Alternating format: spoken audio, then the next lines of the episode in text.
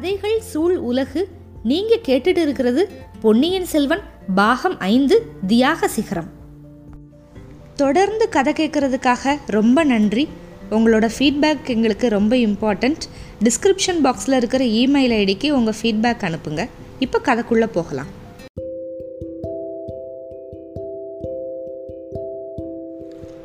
பொன்னியின் செல்வன் பாகம் ஐந்து அத்தியாயம் ஐம்பத்தி எட்டு. கருத்திருமன் கதை.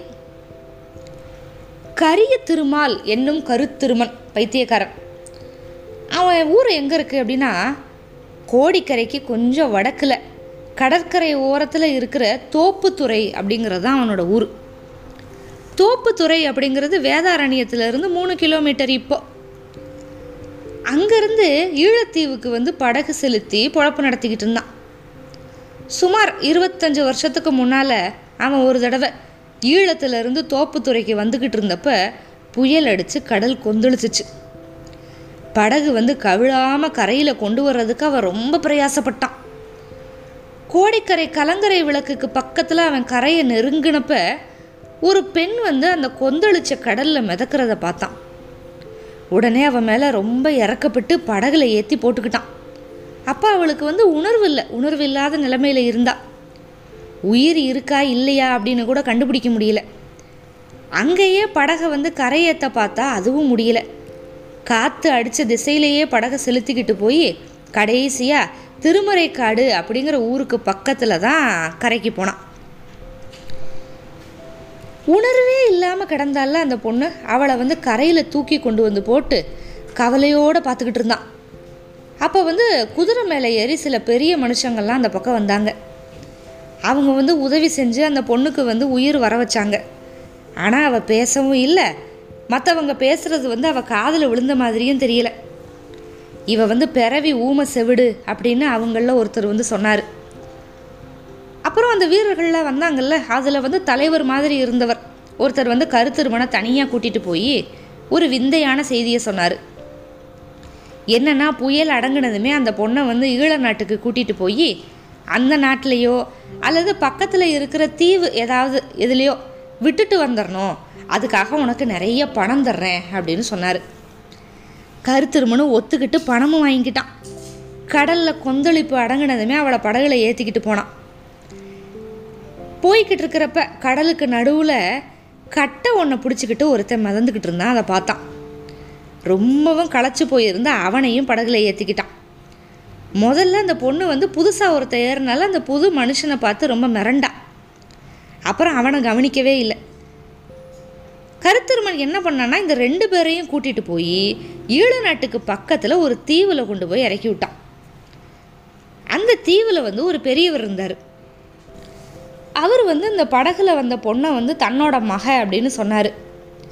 அவள் வந்து முன்னாலேயே ஊமை ஆனால் இப்போ வந்து அவளுக்கு என்ன கூட அடையாளம் தெரியலை அப்படின்னு சொன்னார். அதுக்கப்புறம் அவளை வந்து இப்படி கடல்ல இருந்து நான் காப்பாற்றினேன் அப்படின்னு வேற கருத்திருமன் சொன்னான் அதுக்கடுத்து நடுக்கடலில் இன்னொருத்தரை காப்பாற்றினால அந்த மனிதர் என்ன பண்ணாருன்னா கருத்திருமன் கிட்ட ஒரு ஓலை கொடுத்து அதை கொண்டு போய் இலங்கை அரசன்கிட்ட போய் கொடுக்க சொன்னார். இலங்கை அரசனுக்கே ஓலை கொடுக்கறதுனால இவர் வந்து ஒரு பெரிய மனிதராக இருக்கணும் அப்படின்னு நினச்சிக்கிட்டான் கருத்திருமன். ஆனால் யாருன்னு தெரியல. இலங்கை மன்னர்கிட்ட போய் ஓலையை கொடுத்ததுக்கப்புறம் அவர் பேசுனதுலேருந்து தான் தெரிஞ்சுக்கிட்டான். இவன் காப்பாற்றினது வந்து பாண்டிய நாட்டு அரசர் ஒருத்தர் அப்படின்னு. பாண்டிய மன்னரை கூட்டிட்டு வர்றதுக்கு இலங்கை அரசர் வந்து பரிவாரங்களை அனுப்புனார். கருத்திருமன் வந்து ரொம்ப களைச்சு போயிருந்ததுனால அந்த பரிவாரத்தோட போகலை. பாண்டிய அரசர் வந்து கொஞ்ச நாளைக்கு அப்புறம் இலங்கை அரசரோட அரண்மனைக்கு வந்துட்டார். இந்த ரெண்டு மன்னர்களும் சேர்ந்து இலங்கையில் வந்து தென்கோடியில் மலைகள் சுற்றி இருக்கிற ரோகண நாட்டுக்கு போய் அங்கே கொஞ்ச நாள் தங்கியிருந்தாங்க. கருத்தர்மன் வந்து அந்த பாண்டிய மன்னரை வந்து காப்பாற்றிருக்கிறதுனால அவனையும் கூட்டிகிட்டு போனார் ஒரு பிரியும் அவருக்கு. ரோகண நாட்டில் நிறைய இடங்களை வந்து இலங்கை அரசர் பாண்டிய மன்னருக்கு காமிச்சார். கடைசியாக யாருமே அவ்வளவு சீக்கிரம் போக முடியாது அப்படி ஒரு பள்ளத்தாக்குக்கு வந்து கூட்டிகிட்டு போனார் அந்த இலங்கை அரசர். அங்கே வந்து ஒரு மலை குகை அதுக்குள்ளே அளவே இல்லாத பொற்காசுகள் நவரத்னம் அப்புறம் விலை மதிப்பே இல்லாத ஆபரணங்கள் எல்லாமே இருந்துச்சு. இது எல்லாத்தையும் பார்த்ததுக்கப்புறம் இலங்கை அரசர் வந்து ஒரு தங்க பெட்டியை எடுத்து திறந்து காமிச்சார். அதுக்குள்ள ஜாஜ்வல்யமாக பிரகாசமாக இருந்த ஒரு மணி மகுடம் ஒரு ரத்தின ஹாரம் இந்த ரெண்டு அரசர்கள் பேசுகிறதுலேருந்து அந்த கிரீடம் வந்து பாண்டிய வம்சத்து அரசர்களோட புராதனமான கிரீடம். இந்த ரத்தினஹாரம் வந்து பாண்டிய குல முதல்வனுக்கு வந்து தேவேந்திரன் வழங்குறதா சொல்லப்படுற ஒரு ஹாரம் அப்படிங்கிறதையும் இந்த கருத்திருமன் வந்து தெரிஞ்சுக்கிட்டான்.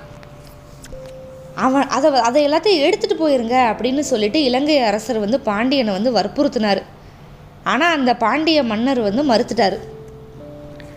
சோழர்களை வந்து அடியோடு முறியடிச்சிட்டு மதுரையில் வந்து நான் முடிசூடிக்கிற நாள் வர்ற அன்னைக்கு இலங்கை அரசரே வந்து அதை எடுத்துக்கிட்டு மதுரைக்கு வந்து உலகத்துக்கே தெரிகிற மாதிரி கொடுக்கணும் அப்படின்னு சொன்னார். அதுக்கப்புறம்னா அந்த பாண்டிய அரசர் என்ன பண்ணாருன்னா கருத்திருமனை கூப்பிட்டு அவன் எடுத்துகிட்டு போகிற அளவுக்கு பொற்காசுகள் கொடுத்தாரு. கொடுத்து அந்த ஊமை பொண்ணு இருக்கால அவளை வந்து பத்திரமா பார்த்துக்கோ. பராமரிக்கிறதுக்கு ஏற்பாடு எல்லாமே பண்ணிட்டு பாண்டிய நாட்டில் வந்து என் கூட சேர்ந்துக்கோ அப்படின்னு சொல்லி அனுப்பி வச்சார். இப்போ கருத்திருமன் வந்து அந்த தீவுக்கு போனான். பூதத்தீவு. அங்கே தானே விட்டுட்டு வந்தான் அங்கே போனப்போ அங்கே அந்த பொண்ணை காணும். அந்த பொண்ணோட அப்பாவையும் காணோம். ரெண்டு பேரையும் தேடிக்கிட்டு கோடிக்கரைக்கு போனான். கோடிக்கரையில் அந்த பொண்ணை பார்த்துட்டான் ஆனால் அந்த பொண்ணுக்கு வந்து இவனை அடையாளமே தெரியல. அவளோட வீட்டில் இருக்கிறவங்க கிட்ட இருந்து கொஞ்சம் விவரங்களை கேட்டு தெரிஞ்சுக்கிட்டான். அவளோட அப்பாவுக்கு வந்து ரொம்ப உடம்புக்கு முடியல. அதனால் வந்து அவளை கூட்டிகிட்டு வந்து இங்கே விட்டுட்டு அவர் இறந்துட்டார். கலங்கரை விளக்கோட காவலன் வந்து அந்த பொண்ணோட சகோதரர் அப்படின்னு இவனுக்கு தெரிஞ்சிச்சு. முதல்ல அவளுக்கு சகோதரன் சகோதரி யாரையுமே ஞாபகம் இல்லையா மறுபடியும் ஒரு தடவை அவள் கால் தவறி கடலில் விழுந்து காப்பாற்றப்பட்டதுக்கப்புறம் அவங்க எல்லாத்தையுமே அவளுக்கு ஞாபகம் வந்திருக்கு. அவள் வந்து கர்ப்பவதியாக இருக்கா அப்படிங்கிறத மற்றவங்க தெரிஞ்சுக்கிட்டு இருக்காங்க. அதை அவகிட்ட சொல்லவோ அவளுமே அதை உணர்ந்து உடனே அப்படி ஒரு பெரும் பீதியில் வந்து மூழ்கிட்டா அப்படின்னு சொன்னாங்க. கோடிக்கரை குழவர் கோயிலுக்கு வந்து அடிக்கடி போய் அங்கே கைங்கரியம் பண்ணிக்கிட்டு இருந்தா. கருத்திருமன் வந்து எவ்வளவோ முயற்சி பண்ணால் ஆனால் அந்த பொண்ணு வந்து கருத்திருமணம் கொஞ்சம் கூட கண்டுக்கலை. கோடிக்கரையில் அப்படி இருந்தப்ப அந்த ஊமை பெண்ணோட தங்கையை வந்து கருத்திருமன் பார்த்தான். அவளும் ஒரு ஊமை. அதை தெரிஞ்சுக்கிட்டு அவன் மேலே வந்து இவனுக்கு ஒரு பரிதாபம் வந்துச்சு. அந்த தங்கையை வந்து இவன் விரும்பினான் அந்த கருத்திருமன் தங்கையை வந்து கல்யாணம் பண்ணிக்கிட்டு வாழணும்னு நினச்சான். ஆனால் அதுக்கு முன்னால் பாண்டிய மன்னர்கிட்ட போய் எல்லா தகவலையும் சொல்லிவிட்டு அதுக்கப்புறம் இங்கே வந்து இவளை கல்யாணம் பண்ணி வாழணும்னு நினச்சான். இந்த சமயத்தில் சோழ சக்கரவர்த்தி கண்டராதித்தரோட பட்டத்து அரசி செம்பியன் மாதேவி வந்து கோடிக்கரை குழகர் கோவிலுக்கு சுவாமி தரிசனத்துக்கு வந்தாங்க. அங்கே அந்த ஊமை பொண்ணு மந்தாகினியை பார்த்து அவளை தன்னோட கூட்டிகிட்டு போயிட்டாங்க. அவளோட மந்தாகினியோட தங்கை வாணியும் போயிட்டான் கருத்திருமன் வந்து இப்போ பாண்டிய நாட்டுக்கு போனான் பாண்டிய அரசர்கிட்ட வந்து சொல்லிட்டு வர்றதுக்காக. அங்கே போனால் பாண்டிய மன்னர் வந்து போர்க்களத்துக்கு போயிருக்காரு அப்படின்னு சொன்னாங்க. போர்க்களத்துக்கு போய் பாண்டிய மன்னரை சந்திச்சா அவர் அவனை மறுபடியும் இலங்கைக்கு அனுப்புனார். இலங்கை அரசன்கிட்ட போய் ஒரு ஓலை கொடுத்துட்டு வா. மறுபடியும் நீ வர்றப்ப அந்த ஊமை பொண்ணை கூட்டிட்டு வர்றதுக்கு ஒரு முயற்சி பண்ணு அப்படின்னு சொல்லி அனுப்புனார். கருத்திருமன் வந்து இலங்கையிலிருந்து திரும்பி அதுக்கடுத்து பழையாறைக்கு போனான். எல்லா வேலையும் முடிச்சிட்டு. ஏன்னா தங்கை வாணியோட நினப்பு வந்து அவனோட மனசை விட்டு அகலவே இல்லை. முக்கியமாக அவளை சந்திக்கணும் அப்படிங்கிறதுக்காக தான் பழையாறைக்கு போனான். ஆனால் அவளை அங்கே பார்த்தப்ப இவன் வந்து அப்படியே திகச்சு போகிற மாதிரி ஒரு பயங்கரமான ஒரு விஷயம் நடந்தது. என்னென்னா அது ஒரு அருணோதய நேரம் அதிகாலை நேரம்.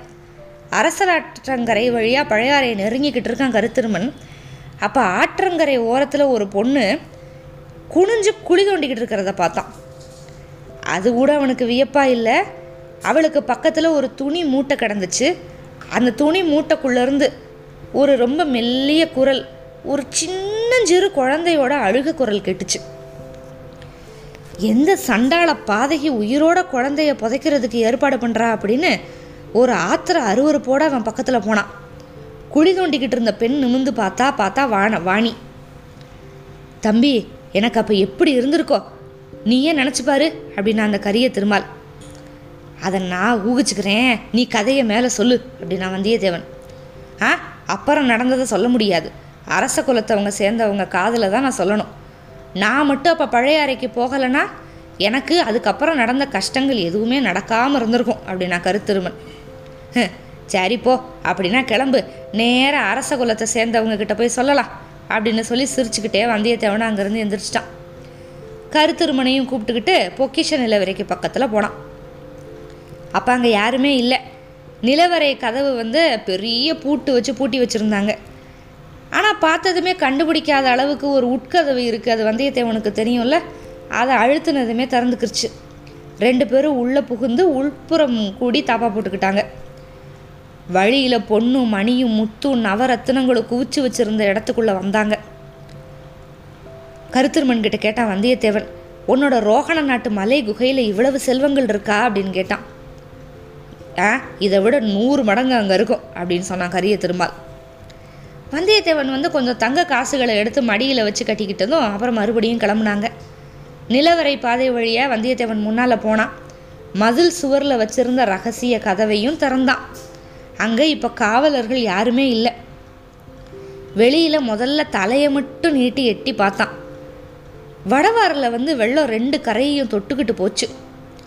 ரொம்ப தூரத்தில் தீவிரத்தை வெளிச்சம் தெரிஞ்சிச்சு. சரி இந்த இடத்துல யாருமே இல்லை அப்படின்னு தெரிஞ்சுக்கிட்டதுக்கப்புறம் வந்தியத்தேவன் வெளியில் வந்தான். கருத்திருமணம் வந்ததுக்கப்புறம் கதவை சாத்தினான் வடவாரை எப்படி கடக்கிறது? அப்படின்னு ரெண்டு பேரும் யோசிச்சுக்கிட்டு இருந்தப்ப பக்கத்தில் சா சாஞ்சு இருந்த ஒரு மரத்தடியில் படகு ஒன்று வேர்களில் மாட்டிக்கிட்டு நின்னது தெரிஞ்சுது. கரையை தொட்டுக்கிட்டு வெள்ளம் போய்கிட்டு இருக்கிற வடவாரோட கரையில் யார் வந்து படகை நிப்பாட்டி வச்சிருக்கிறது? அப்போ இதுவுமே ஒரு திட்டத்தோட ஒரு பகுதி தானா இப்போ அனிருத்த பிரம்மராயர் இவங்களை தேடுறதுக்கு ஆள் வச்சிருப்பார்ல ஏன் வந்து இந்த சுரங்க வழியாக அவங்க வெளியில் வர்றப்போ வேளாரோட காவலர்கள் யாருமே இல்லை? சரி இப்போ இவங்க ரெண்டு பேரும் தப்பிச்சு போய் யாருக்கிட்ட போய் என்ன உண்மையை சொல்லி எப்படி பிழைக்க போகிறாங்க மேற்கொண்டு பார்க்கலாம். காத்திருங்கள். அத்தியாயம் ஐம்பத்து ஒன்பதுக்கு மிக்க நன்றி.